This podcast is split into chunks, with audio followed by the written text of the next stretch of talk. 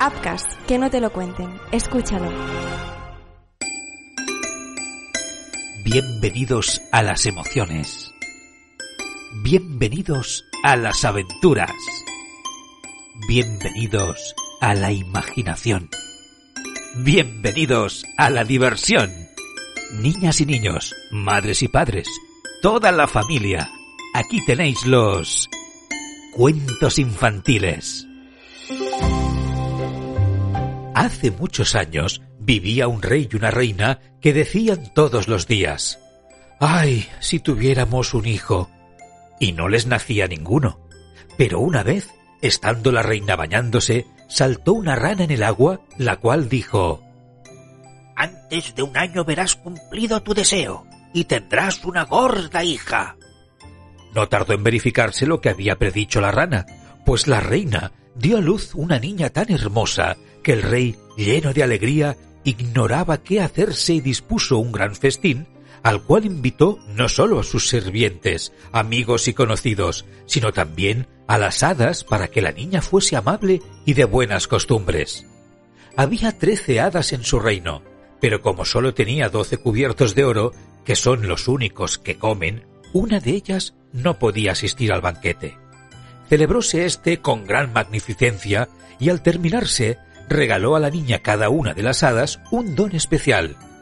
Esta la virtud, aquella la hermosura, la tercera las riquezas, y así le concedieron todo cuanto puede desearse en el mundo.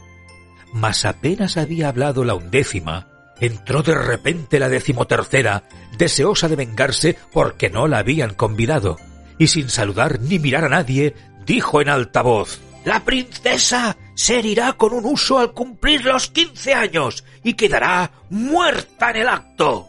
Y salió de la sala sin decir otra palabra. Se asustaron todos los presentes, pero entró enseguida la duodécima, que no había hecho aún su regalo, y no pudiendo evitar el mal que había predicho su compañera, procuró modificarle y dijo La princesa no morirá, pero estará sumergida en un profundo sueño por espacio de un siglo, del cual volverá transcurrido este tiempo.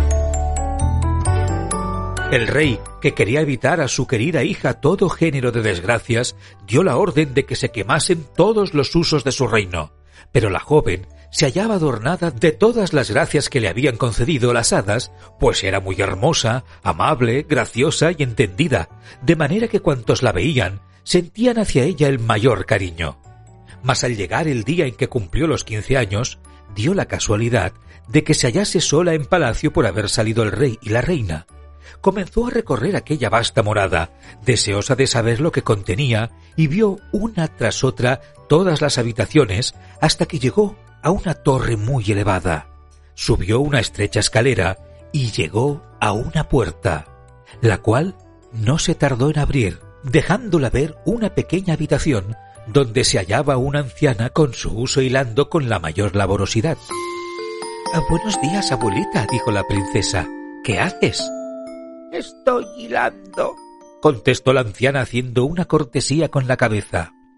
¿Qué es eso que se mueve con tanta ligereza? continuó diciendo la niña, y fue a coger el uso para ponerse a hilar, pero apenas le había tocado, se realizó el encanto y se hirió en el dedo.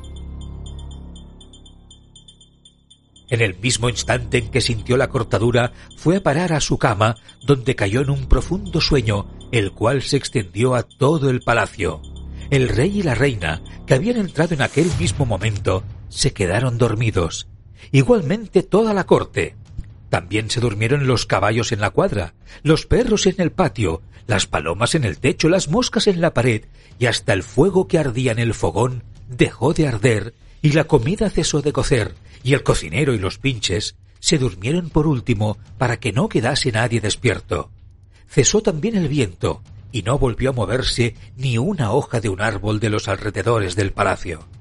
No tardó mucho en nacer y crecer un zarzal en torno de aquel edificio, el cual fue haciéndose más grande cada día hasta que le cercó por completo, de manera que ni aun su techo se veía, y sólo los ancianos del país podían dar alguna noticia de la hermosa rosa, con espinas, que se hallaba allí dormida, pues con este nombre era conocida la princesa, y de tiempo en tiempo Venían algunos príncipes que querían penetrar a través de la zarza en el palacio, mas les era imposible, pues las espinas se cerraban fuertemente y los jóvenes quedaban cogidos por ellas, no pudiendo muchas veces soltarse, de modo que morían allí.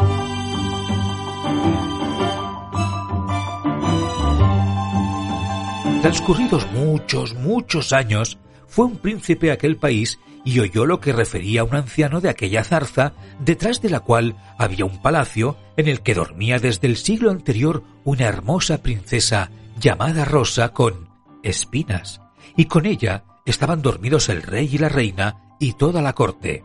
Añadió además haber oído decir a su abuelo que muchos príncipes habían tratado ya de atravesar por el zarzal, pero que no lo habían podido conseguir quedando en él muertos.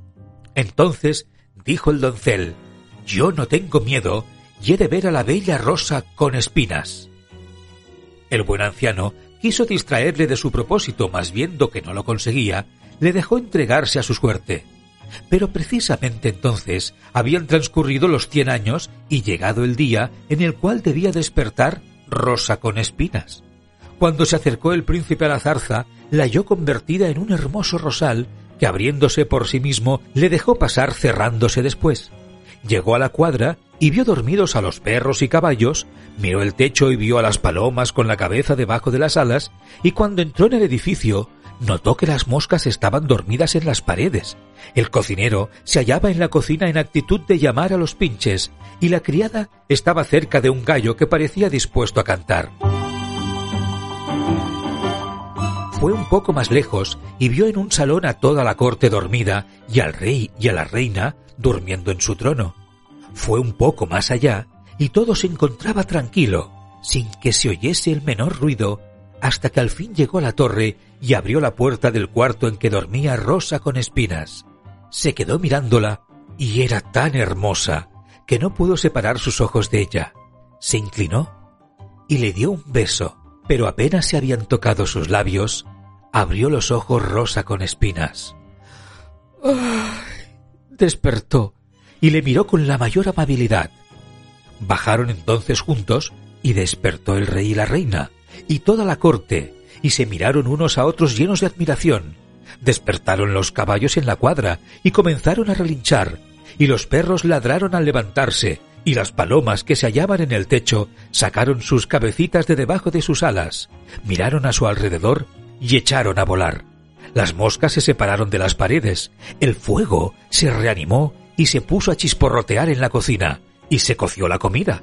El cocinero dio un cachete a cada pinche, los cuales comenzaron a llorar, y la criada despertó al canto del gallo. Se celebró entonces con gran magnificencia la boda del príncipe con Rosa con espinas, y vivieron felices hasta el fin de sus días.